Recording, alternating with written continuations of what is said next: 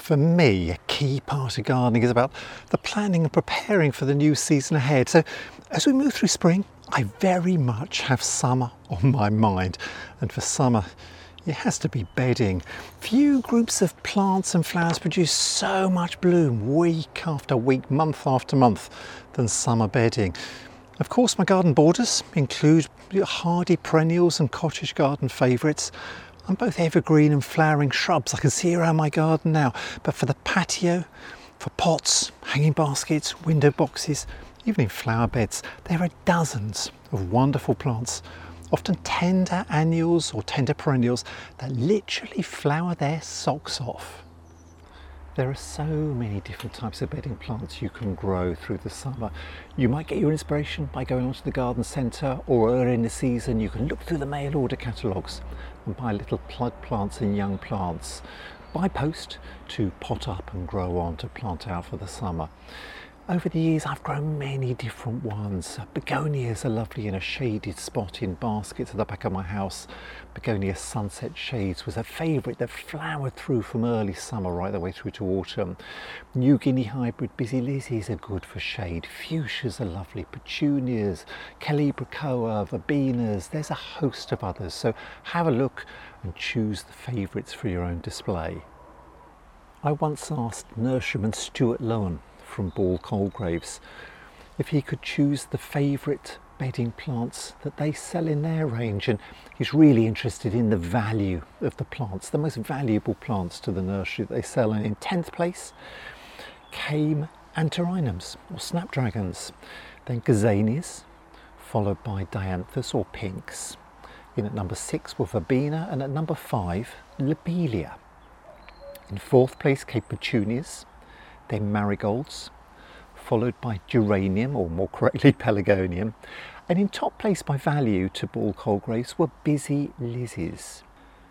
Now, a few years ago, you might remember that busy lizzies started suffering from a horrible disease called downy mildew that uh, discoloured and distorted and killed off their foliage, the growers stop growing and we stop buying them. But then the plant breeders got to work and they bred a new range of busy lizzies called the Beacon range. They come in a multitude of colours and now we can grow busy lizzies with confidence. The Beacon busy lizzies don't succumb to disease so you can grow them in your garden for a lovely display that will last all summer.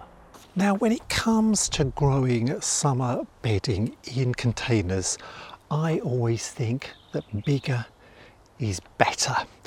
The bigger the pot or the hanging basket will hold more compost and that also means that you can put more plants in and the more plants means you're going to get more colour and a bigger bolder more impactful display. So i always say to people look rather than putting a very small hanging basket outside your front door you know a 10 inch one or a 12 inch one if you possibly can get a really large 14 inch basket. And the same on the patio.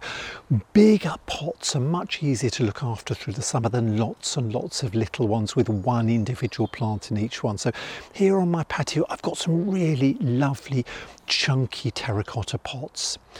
Now when you're gardening with terracotta, I love terracotta because it looks good, it's more natural material, it's also heavier and more stable.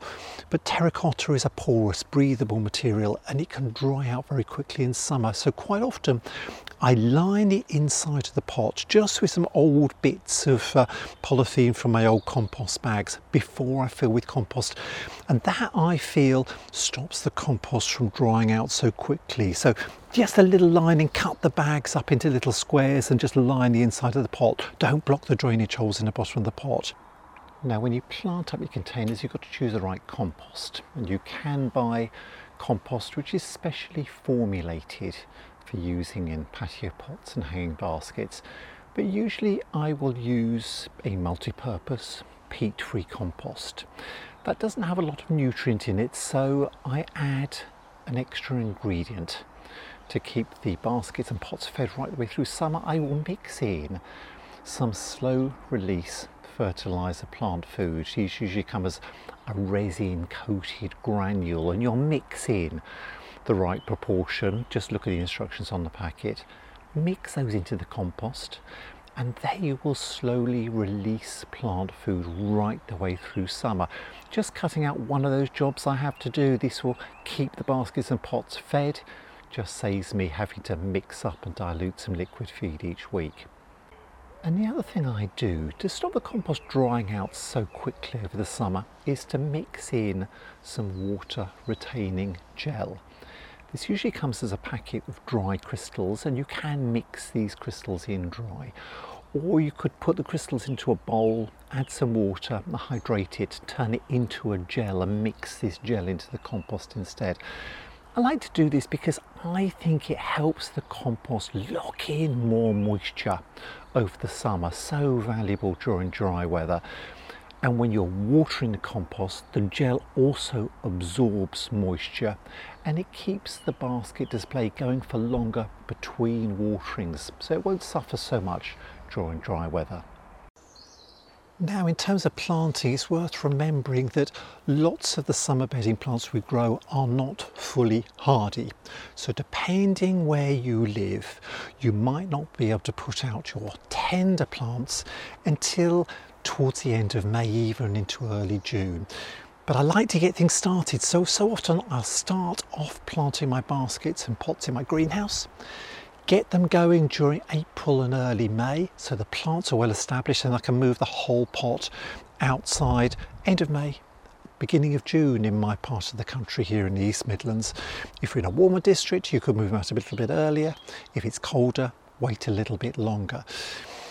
I know these pots, once they're planted, can be quite heavy, so if you really can't manage that, then leave the pot in position on your patio wait till the weather conditions in your part of the country are free from frost and then you can plant them up with bedding plants.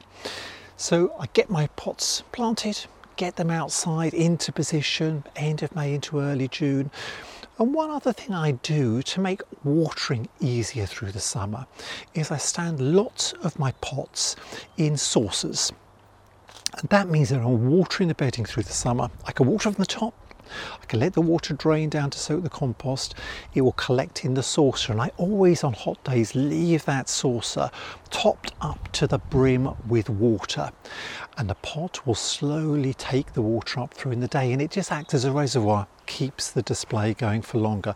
In hanging baskets, lots of things you can do there to help them retain moisture and the main thing to do just when you're planting up your baskets is to put a big saucer in the base of the basket.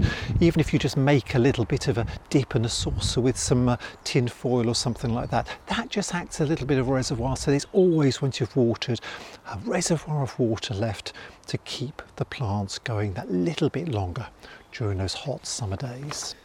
I've just stepped inside my greenhouse and I try and grow a lot of my bedding plants on in the warmth of the greenhouse to get them to a really good size before I put them out in the garden.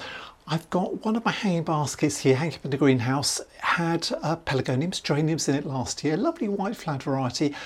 I just left the basket hanging in my unheated greenhouse over the winter. It dried out but then probably as we move from February into March, March into April, I've just given a little bit more water and the geraniums have come back into flower. I've got some white flowered ones in this pot which are burgeoning with bloom now and I've interfilled around it with a, a lovely contrasting purple flowered nemesia which will trail over the sides of the basket.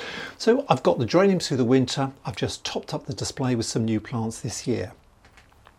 Some of the pelargoniums or geraniums that I've bought in the garden centre this year, rather than buy them later and plant them up in pots on the patio to get instant colour there, I've potted them up. I've just moved them into a pot one size bigger. My plants are probably in about a four and a half inch or five inch pot starting to produce flowers now and these will be really robust well rooted plants to put out in their final position in the garden or to plant up as much larger plants into the patio pots for the summer.